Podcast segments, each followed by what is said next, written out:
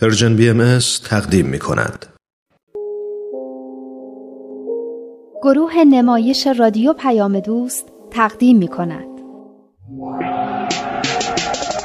یاد گرفتم که من تقلید نکنم خرافاتی نباشم و تشبیه نکنم. دوران شکوفایی. خاطرات نگار. کاری از امیر یزدانی. باید باشیم خوشبین. هرچند شدیم روونه زندان. هرچی که ما گفتیم من که بعد میگیم دنیا برابر باشه.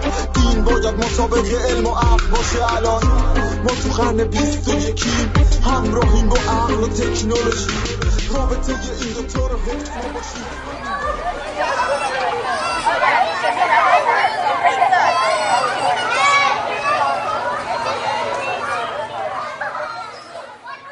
بچه من در مورد مشکل مریم یه فکری کردم چه فکری؟ البته شاید فکر خوبی نباشه یعنی شاید فایده ای نداشته باشه اما شایدم خوب باشه به نظرم به امتحان کردنش میارزه چی به امتحان کردنش میارزه؟ راست میگه چی میگی واسه خودت؟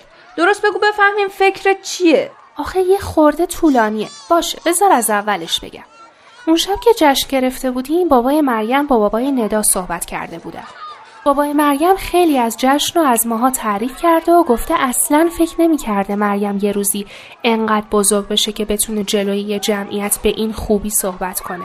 تازه نمی‌دونسته که کل این جشن اصلا مریم راه انداخته بوده. بعد بابای مریم می‌پرسه این گروه نوجوانان که مریم تو شرکت می‌کنه چی هست؟ و آقای غلامی هم مفصل براش توضیح میده. میگه اونم اگه بخواد می‌تونه توی شور والدین شرکت کنه. تا بیشتر با مطالبی که ماها می‌خونیم آشنا بشه. بعد بابای مریم میگه که کاش اونم توی نوجوانی توی یه همچین گروهی شرکت می‌کرد. آقای غلامی هم میگه هیچ وقت دیر نیست و حلقه های مطالعه هست که بزرگتران می‌تونن برای توانمندتر شدن تو شرکت کنن. اینا رو تو از کجا فهمیدی؟ بابام که هیچی به من نگفت. البته پیدا بود که چقدر از برنامه ها آدم و کلن از جشن خوشش اومده. خیلی ازم تعریف کرد. اینا رو دیروز ندا می‌گفت. می‌خواست از شماها بپرسم که اگه حلقه مطالعی تشکیل بشه مامان باباهای ما می‌خوان شرکت کنن یا نه؟ ازشون بپرسیم. یعنی اون برای عید. چون همه خیلی سرشون به خونه تکونی و کارای عید گرمه. بپرسید که اگه مامان باباها می‌تونن شرکت کنن مامانش بیاد همه رو دعوت کنه. مامان من که خونه تکونیش تموم شده. فکر کنم بیاد. یعنی این بود اون فکری که تو داشتی؟ من فکرم حالا می‌خوای چه فیلی هوا کنی؟ نه فکرم این بود که اگه مامان بابای مریمم توی این حلقه مطالعه شرکت کنن شاید جنگ و دعوا یادشون بره و واقعا آشتی کنن. البته شایدم نکنن و نمی‌دونم. فقط فکر کنم وقتی گروه نوجوانان برای ما انقدر خوب بوده حتما حلقه مطالعه برای اونا خیلی خوبه. مامانم که فکر می‌کنم میاد. خب پس حل دیگه. باباتم که خودش می‌خواسته بیاد. اما فکر نکنم دوتایی با هم جای شرکت کنن. شایدم بکنن. بابات که می‌خواد آشتی کنه و حتما میاد. میمونه مامانت که اونم تو بعد رازیش کنی. فکر نکنم خوب از کار در بیاد. میترسم اونجا بحثشون بشه و آبرو ریزی کنن. نمی‌دونین گاهی وقتا چه حرفایی به هم می‌زنن. بابا جلوی مردم که دیگه حواسشون هست. تازه میشه به مامان بابای ندا هم سفارش کرد که حواسشون باشه و نذارن کار به اونجاها بکشه. جلسات مامان باباها طوریه که مطلب می‌خونن و دربارش حرف می‌زنن. اصلا جای بحثای خونوادگی نیست. خب اون وقت چه تأثیری تو آشتیشون داره؟ اگه بیان مثل ما درباره دین و علم و آزادی و محیط زیست و اینجور چیزا حرف بزنن اختلافاتشون چجوری حل میشه؟ نمی‌دونم اما وقتی فکر می‌کنم که از وقتی اومدم کلاس نوجوانان چقدر تغییر کردم و چقدر دیدم نسبت به مسائل باز شده فکر می‌کنم شاید مامان بابا هم همین اتفاقا براشون بیفته. باورتون میشه که دیگه زیاد با سهراب یا امیر بحثم نمیشه؟ احساس می‌کنم قبلا چقدر بچه بودم و حالا چقدر بزرگ شدم. منم گاهی وقت از این احساسای خود بزرگ بینانه بهم درس میده. یعنی خود حالا دیگه بزرگ شده بینانه.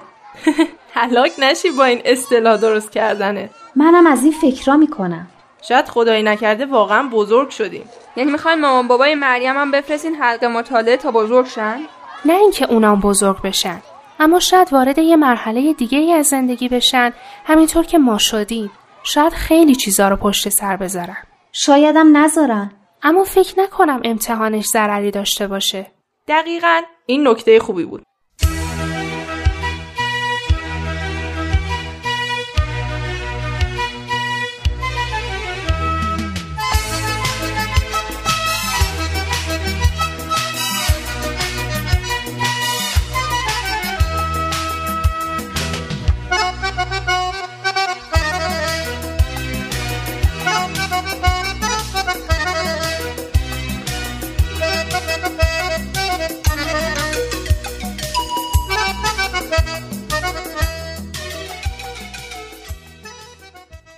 یادتونه بحثمون درباره دین حقیقی و کلا مفهوم دین به کجا رسید؟ چیا گفتیم؟ اینکه دین در طول تاریخ باعث پیشرفت بشر بوده. البته پیشرفت روحانی. اما اینم بود که توی رشته های مختلف هنری الهام بخش بشر بوده. مثل موسیقی و معماری و مجسم سازی و چیزای دیگه. البته چون دین باعث می شده آدما به خود بیان و توانایی ها و قدرت های خودشون رو بشناسن بعد از ظهور هر دین بشر از نظر علمی هم پیشرفت های چشمگیری کرده. در مورد قهرمانی هم بود که دین باعث میشه آدما خیلی از خودشون از خودگذشتگی و شجاعت نشون بدن و قهرمانای بزرگی میونمون ظاهر شه. برای اینه که دین با ایجاد این ایمان که روح انسان همیشه باقی و برقراره آدما رو از قید زمان آزاد می‌کنه. برای همین حاضر میشن برای نسلای آینده فداکاری کنن. مثل مسیحی ها که فداکاری می‌کردن و حتی کشته می‌شدن تا مسیحیت در عالم منتشر بشه. یا خیلی دیگه که امروز برای بهتر و عادلانه تر کردن جوامع خودشون و دنیا فداکاری می‌کنن. هرچند ممکنه کاراشون در طول عمر خودشون به نتیجه نرسه. اما این به نفع خودشون هم هست چون باعث خودسازی و رشد کردنشون میشه. آفرین. بعد این سوال مطرح شده بود که با وجود اینا چرا دین دیگه اون نقش مهم خودش رو در امور بشری نداره؟ خب چرا نداره؟ فکر کنم برای اینکه زندگی بشر امروزه خیلی تغییر کرده. خیلی پیشرفت کرده اما مشکلات زیادی هم داره که دینهایی که قرنها و حتی هزارها سال قبل ظاهر شدن نمی‌تونن جوابشو بدن. با این حال یه عده‌ای سعی می‌کنن جواب مسائل امروز رو تو گذشته پیدا کنن و هی به گذشته برمیگردن و گاهی هم کارهای عجیب و غریبی می‌کنن که خودش باعث ناامیدی و دلسردی جووناست. اون دفعه یه کدوماتون پرسیدین. فکر کنم مریم بود که مگه دینها ابدی نیستن. مگه برای همیشه نمیان. به چه جوابی رسیدین؟ نه همیشگی نیستن. تو این دنیا چی همیشگیه که دین بخواد باشه؟ صحبت از این بود که در واقع همه ادیانی که ما می‌بینیم مراحل مختلف یه دین واحد هستند به نظر من این خیلی درسته. می‌دونین چرا؟ برای اینکه میگه در واقع هیچ اختلافی بین دینای مختلف نیست و دلیلی نداره اونایی که دینای مختلفی دارن به خاطر عقیده همدیگر رو اذیت کنن. اگرم بکنن از نادونی خودشونه چون دیناشون با هم اختلافی ندارن. یه مثالی هم بود از اینکه پیامبرا مثل یه آدمی هستن که هر دفعه با یه لباس جدیدی میاد. لباساش هر دفعه با هم فرق می‌کنه اما یه آدمه حقیقتش یکیه. همشون هم یه چیزو میگن. همشون که یه چیز نمیگن. چون از بعضی از نظرها خیلی با هم فرق دارن آفرین از چه نظرهایی یکی هستن؟ از چه نظرهایی با هم فرق دارن؟ نه که زبونم یه چیزی بود درباره پایدار و گذرا خب یه چیزایی جز اصول همه ادیانه و پایداره و یه چیزایی هم گذرا چه جنبه های از دین اصلی و پایداره؟ چه جنبه های موقتی و مال همون دوره خاصه که دین توش ظاهر میشه؟ مثل اصول اخلاقی که پایداره یا توحید و وجود روح و اینا. اون جنبه های گذرا مثل چی؟ مثل احکامی که مربوط به زندگی مردمن در مورد روابطشون. همین نماز و روزم هست که توی هر دینی فرق می‌کنه اما توی همه دینا هست. اما هفته پیش خوندیم که پیام اصلی دین تغییر ناپذیر است. خب پس برگردیم به بیانیه دین الهی یکیست چه جالب! اصلا خود عنوان این بیانیه هم میگه که دین الهی یکیه. کشف کردی یا؟ بیاین ادامه بدیم. سمانه جون تو بخون. بین نقش دین در هموار کردن راه برای برقراری روابط متعالیتر و غنیتری بین روح انسان با آفریدگار خود و اعطای مسئولیت به مراتب بیشتری به فرد برای تعدیل قرایز حیوانی طبیعت بشری با نقش دیگر آن یعنی ارائه هدایات برای کمک به پیشبرد فرایند تمدنسازی به هیچ وجه مقایرتی وجود ندارد. خب من میگم اول بیاین همینو بشکافیم و بفهمیم بعد ادامه بدیم. ببین اینجا چند تا کاره که دین انجام میده و میگن که بین این چند تا کار اختلافی وجود نداره. یعنی تضادی بینشون نیست. یکی این که باعث میشه روابط بهتری بین روح انسان و آفریدگارش برقرار بشه. یکی یکی یکی دیگه این که به بشر کمک می‌کنه که غریزه های حیوانی خودش رو از بین ببره. نه میگه به بشر مسئولیت میده که قرائز حیوانی رو که جز طبیعتشه و باید باشه تعدیل کنه. اینم از اوناست که باید به اندازه باشه. آخریش هم هدایت بشر در مسیر ساختن تمدنه. همون فرایند تمدن سازی که ندامگاهی میگه. کلا سه تاست. دین سه تا کار می‌کنه که بین این سه تا کار هم هیچ تضاد و مقایرتی نیست. فکر کنم اون دوتای اولیش همون جنبه های پایدارش هستن. اون سومی گذراست. شاید بشه گفت همشون هم پایدارن و هم متغیر. توی همه ادیان هستن. اما مطابق با نیازها و بیشتر شدن درک بشر تو هر مرحله کاملتر میشن. سوالی هم هست یا ادامه بدیم؟ ادامه بدیم. رکسانا جون تو بخون. مفهوم استمرار ظهورات الهی و سیر تکاملی دین ضرورت شناسایی هر یک از آن مطالع وحی در زمان ظهورشان را به خصوص تاکید می کند. قصور اکثریت نوع بشر در این مورد جوامع بزرگی را به کرات محکوم به آن نموده که بنابر عادات دیرین همان احکام و شعایری را که مدتها پیش نقش خود را ایفا نموده و اجرای آنها در این زمان صرفا پیشرفت اخلاقی را حالا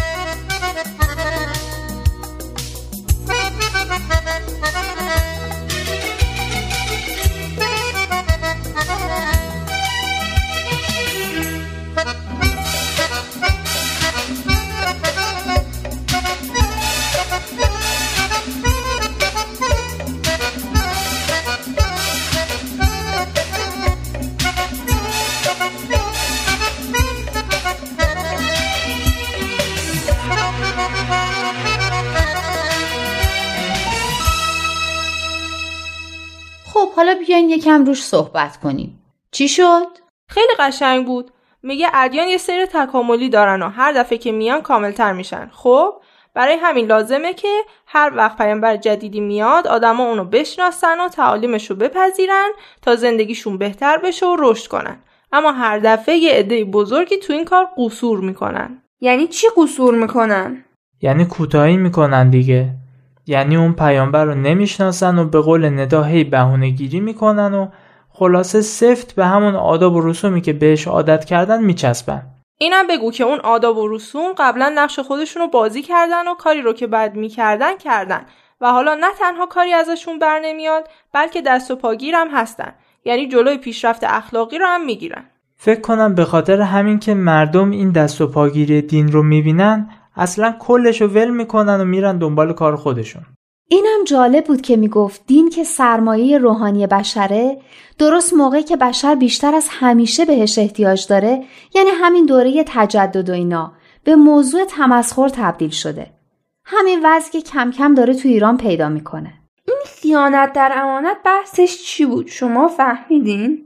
ندا تو چی میگی؟ اولا یه کف مرتب برای خودتون بزنین که عالی بودین. واقعا کیف کردم. نمی‌دونین چقدر به تک تکتون افتخار می‌کنم. چقدر خوب مطالب و تجزیه تحلیل کردین. حالا سوالت چی بود؟ انقدر شرمندمون کردی یادم رفت به خدا. آهان درباره اینی بود که اینجا نوشته بود خیانت در امانت.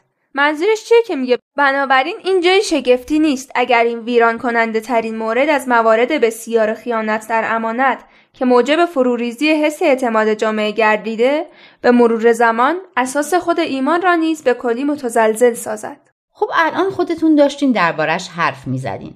اعتماد جامعه نسبت به چی از بین رفته؟ چی رو مسخره می‌کنن؟